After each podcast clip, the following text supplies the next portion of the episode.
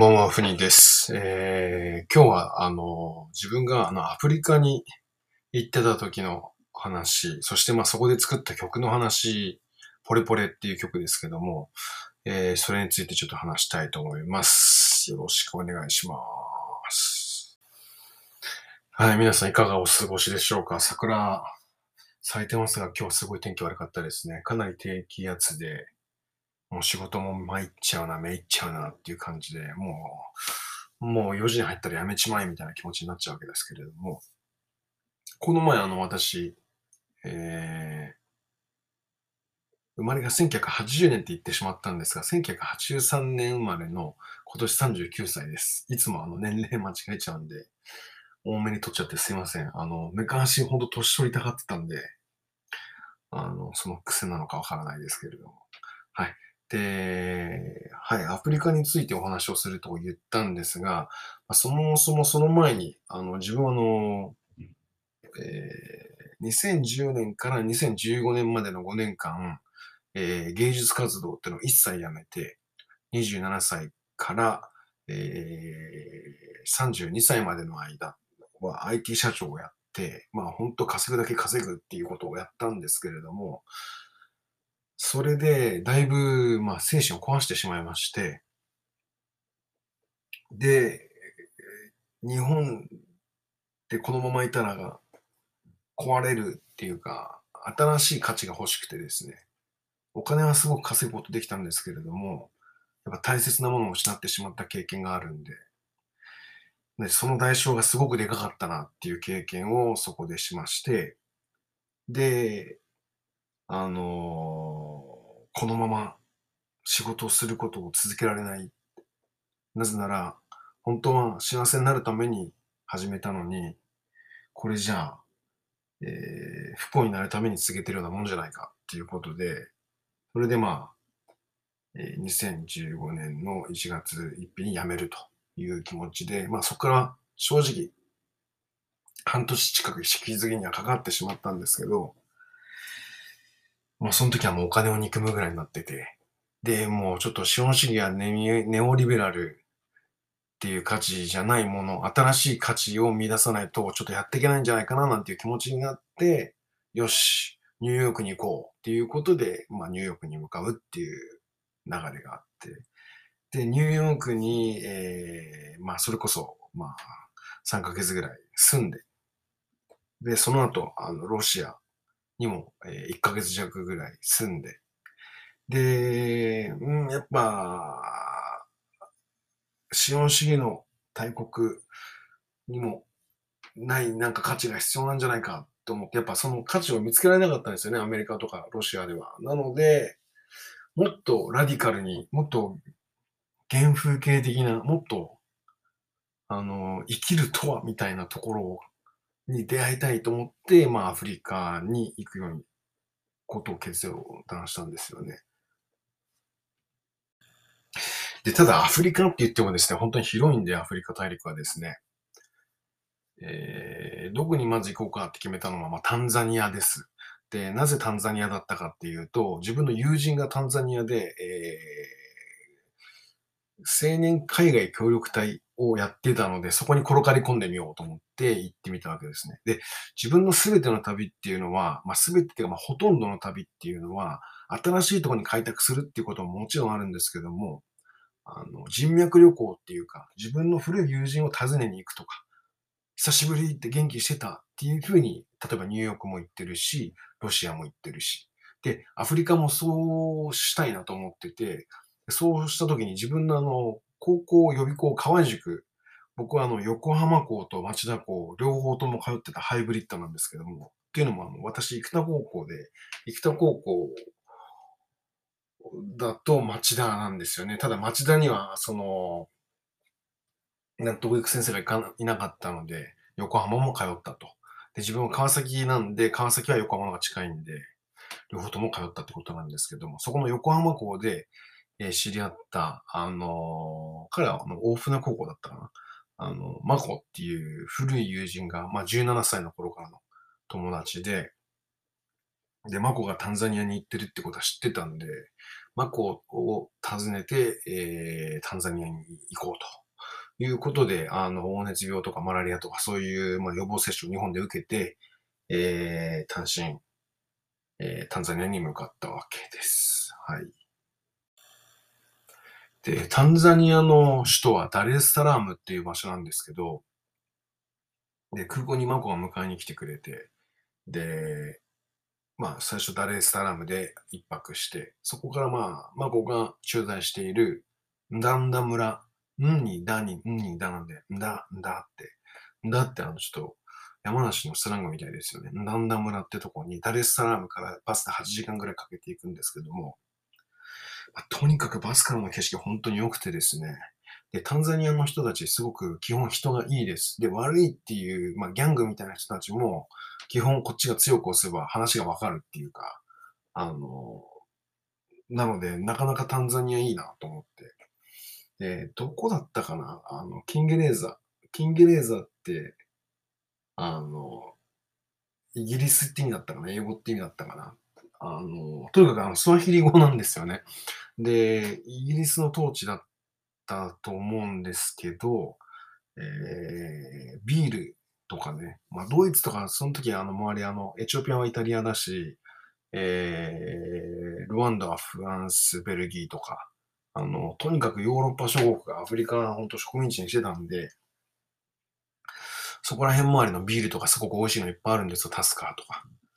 で、最初調子乗ってビール飲んでたんですけど、やっぱ私痛風持ちなんで、あの、そこ、両足痛風になってしまいまして、しかも、プリン体だけじゃなくてね、ストレスが溜まるとね、あの痛風を早める気がするんですけどね。これ、東洋医学でも何でもないですけど、そんな気がするってだけなんですけども。で、まあ、だんだん村着いたはいいんですけど、歩けなくなっちゃって、そこでだいたい2週間ほど足止めを食らってしまうんですね。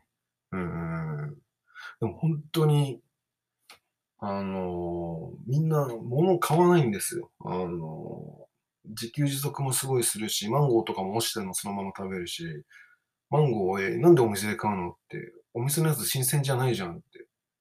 お店って言っても本当に、掘ったて小屋にマンゴーがドサって乗ってるようなとこなんですけど、いや、木から落ちた瞬間が一番うまいからそれ食べるよって言って落ちたの食べてるし。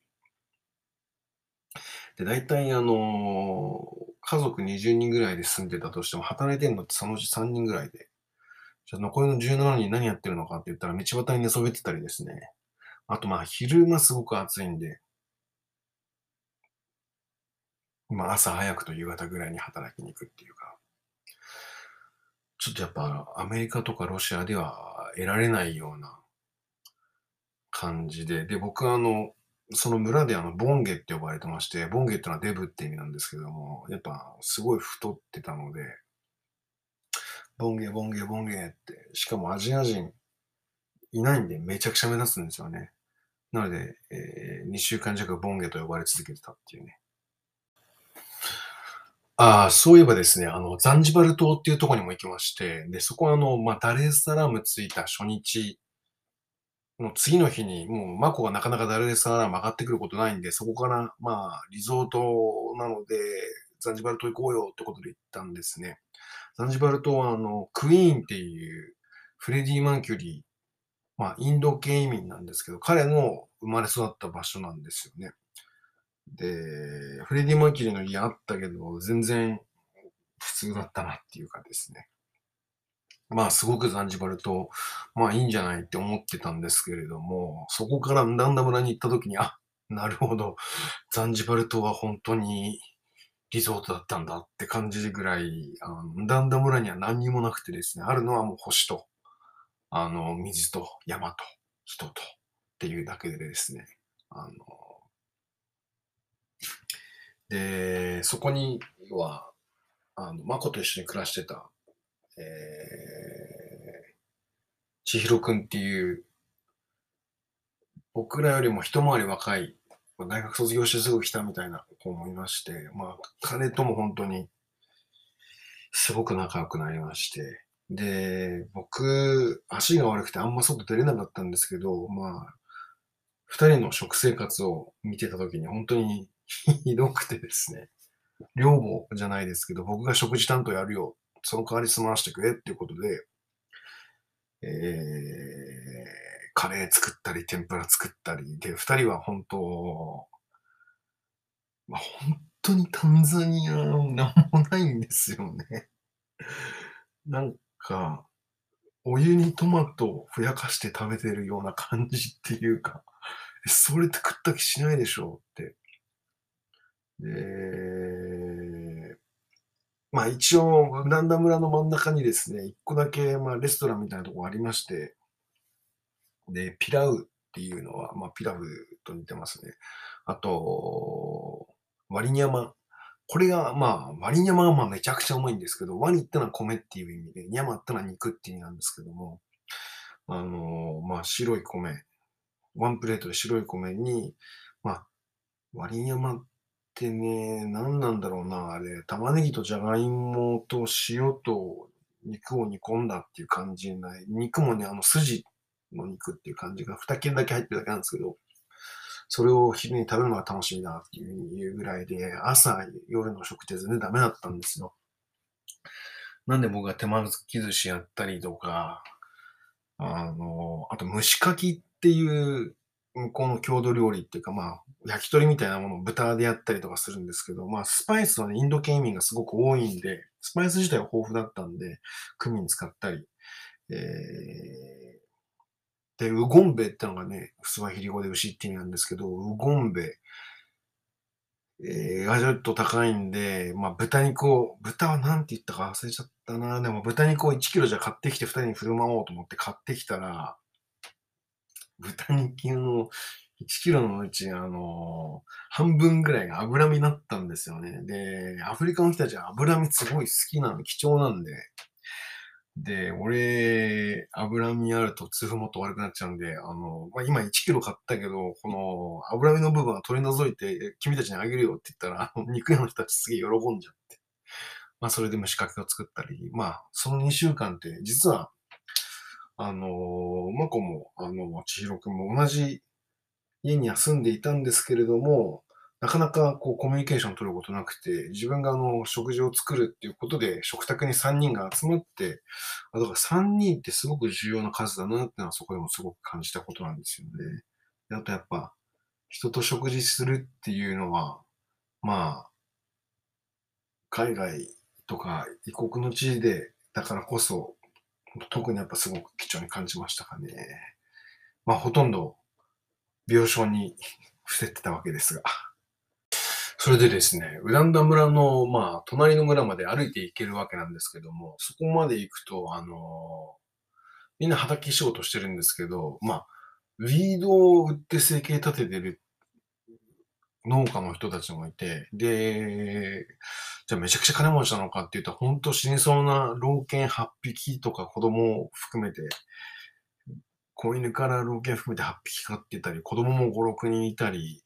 え、どうやって生活してるのって、まあもちろん、ウィードをこうディールするのがメインの仕事じゃないんですけど、畑仕事とかなんですけども、本当に人のいい人たちっていうか、で、まあ、あの畑に行くにはここからスクーターで6時間ぐらいかかるんだけどね、とかですね。あの、そういったカルチャーも自分はすごく、あの、調べるの好きだったので、あの、行ったりしましたね。で、向こうのは、うん、あのバッと来るので、まあ、すごく非常に土臭いっていうかですね。でも、本当何もないところで、星ばっかりあるところでっていうのは本当にとっても贅沢な時間ですよね。で、あの、タンザニアで過ごす上で、まあ、自分が非常によく使った言葉、スワヒリ語はポレポレとポレとポレサーナ。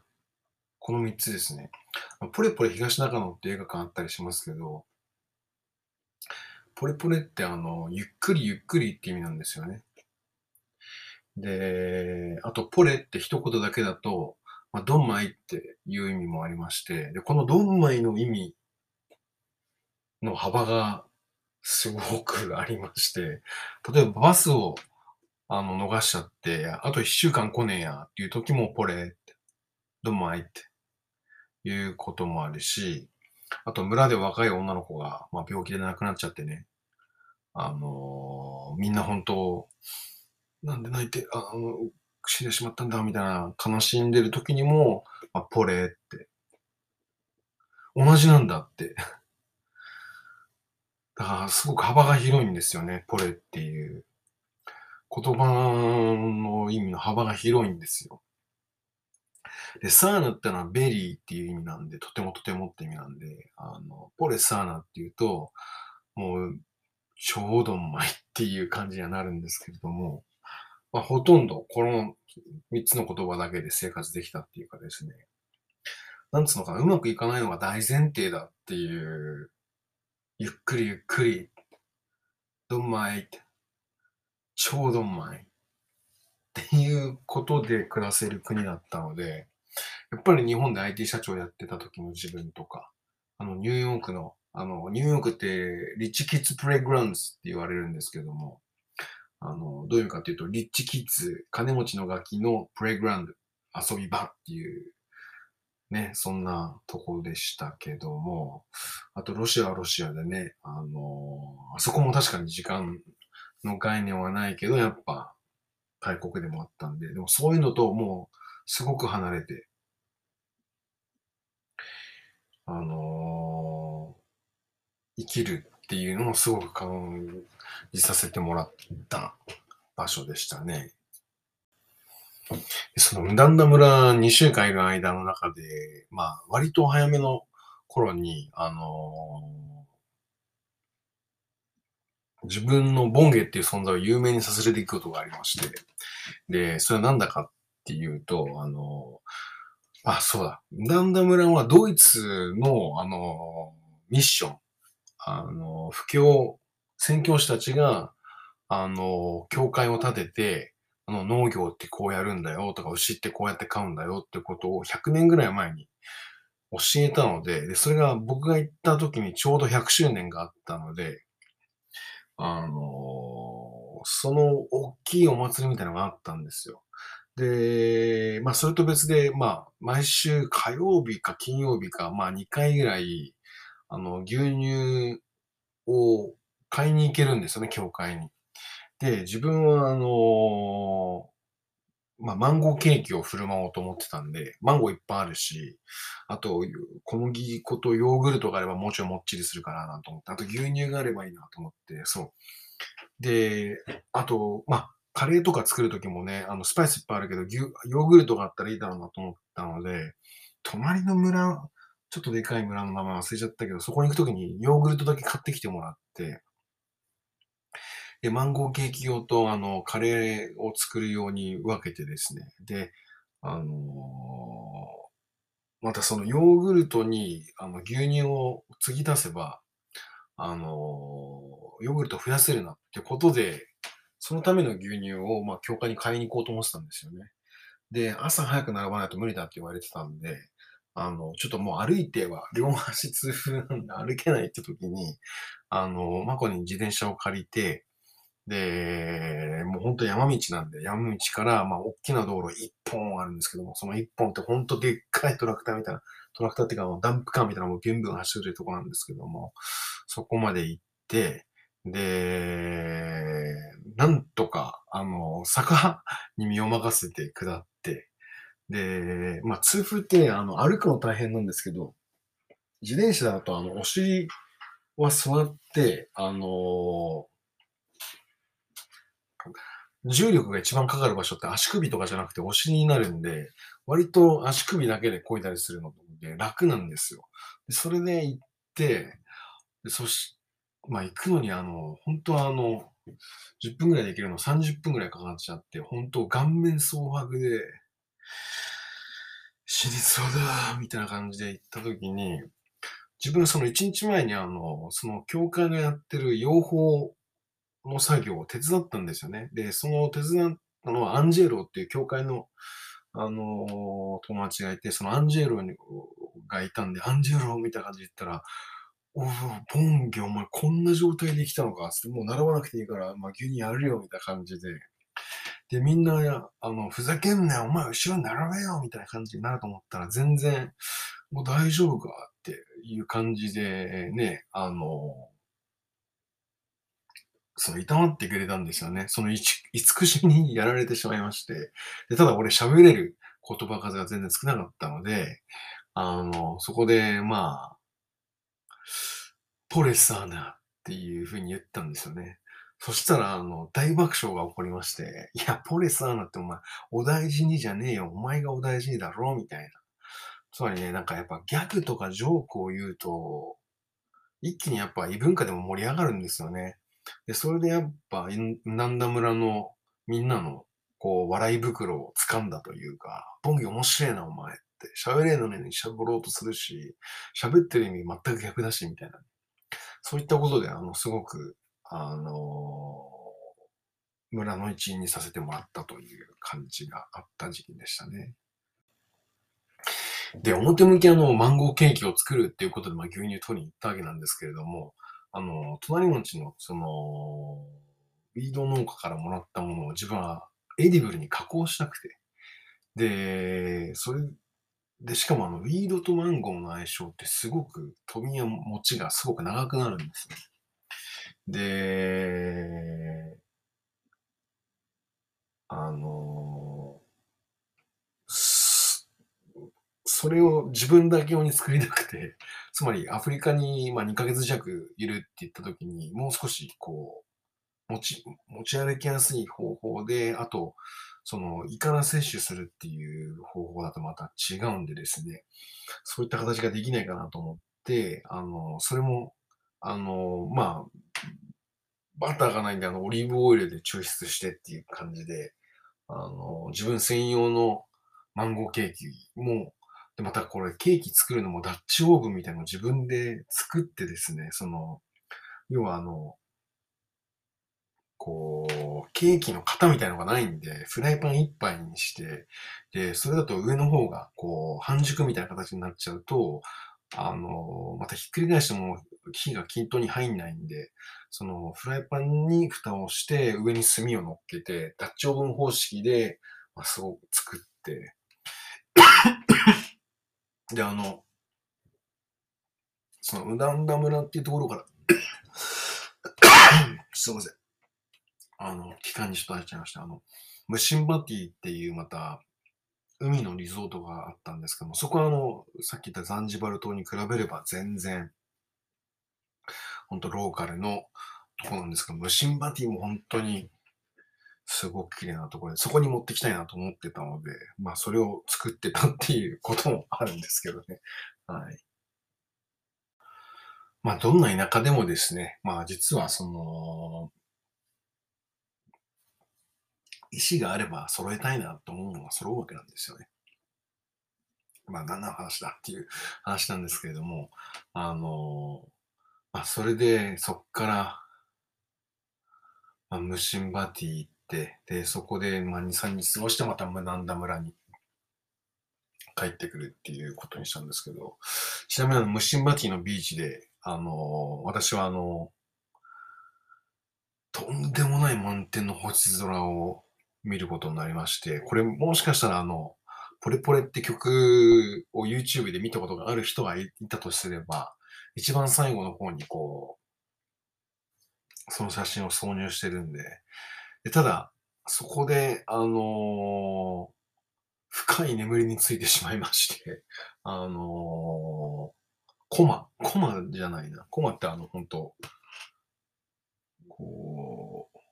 ちょっと違う意味なんで。ああ、そう、本当昏睡、そう、コマってのは昏睡だ。あの、本当に、深い眠りに入ってしまいまして、あの、朝起きたら本当にビーチにそのまんまいて、で、自分の体重で指が、こう、反対方向に曲がってたっていうぐらい、すごく深い眠りに入ってたっていう、まあ何の話だって話なんですけれども、まあ、シンバティはもう一回行きたいなと思いますね。リベンジしたいなと思いますね。まあ本当今思い返しても、あの、最高でしかなかった、まあアフリカでの生活、まあ、特にタンザニア、ムダンダ村もシンバティ、ダレスサラーム、えそれからザンジバル島。ただまあ、やっぱり、ここにずっとマコとか、あの、千尋くんとかの世話をしてるって、まあ違うだろうと、自分でも思ってまして、あのー、俺一人旅やっぱしないと意味ないからっていうことで、あの、出てく。というかまあ、あの、もう一回ダラエスサラームに8時間ぐらいバスにかけて戻って、まあ、そこ、ウボンゴっていうのが、あの、バスターミナルみたいなもので、で、バスがやっぱ一番安いんですよね。で、僕、なるべく旅した時っていうのは、あの、民衆と同じ、一番最低賃金で移動するってことを決めてまして、で、そこからどう行こうかなと思ったのが、あの、ケニアに入ろうと。だんだからケニアに上がっていこうと。で、ケニア、なんでかっていうと、あの、地球の歩き方で、あの、モヤレっていう幻の場所がありまして、で、何が幻かっていうと、モヤレっていうのはケニアの、えー、北側で、エチオピアの南側なんですけれども、その国境沿いの村なんですね。で、そこあまりにも盗賊とか、あの、道が危険すぎて、地球の歩き方から消されてしまったんですよ。で、えー、だったら行きたいと。そんな消されてしまうとこだったら行きたいよというつもりで、そこに行くために、まあ、ケニアから、えー、エチオピアに行こうと思ったわけですね。で、その時ちょうど金がなくて、エチオピアに入るためのビザをケニアで取らなきゃいけなかったんですけど、あのー、もう3日間のビザでいいよっていう話でしちゃって、で、イースタンアフリカビザはエチオピアで通ったんですけど、で、そう、それもすげえ大変だったなエチオピアの大使館、ケニアにあるね、あのー、とこで撮ったんですけど、いや、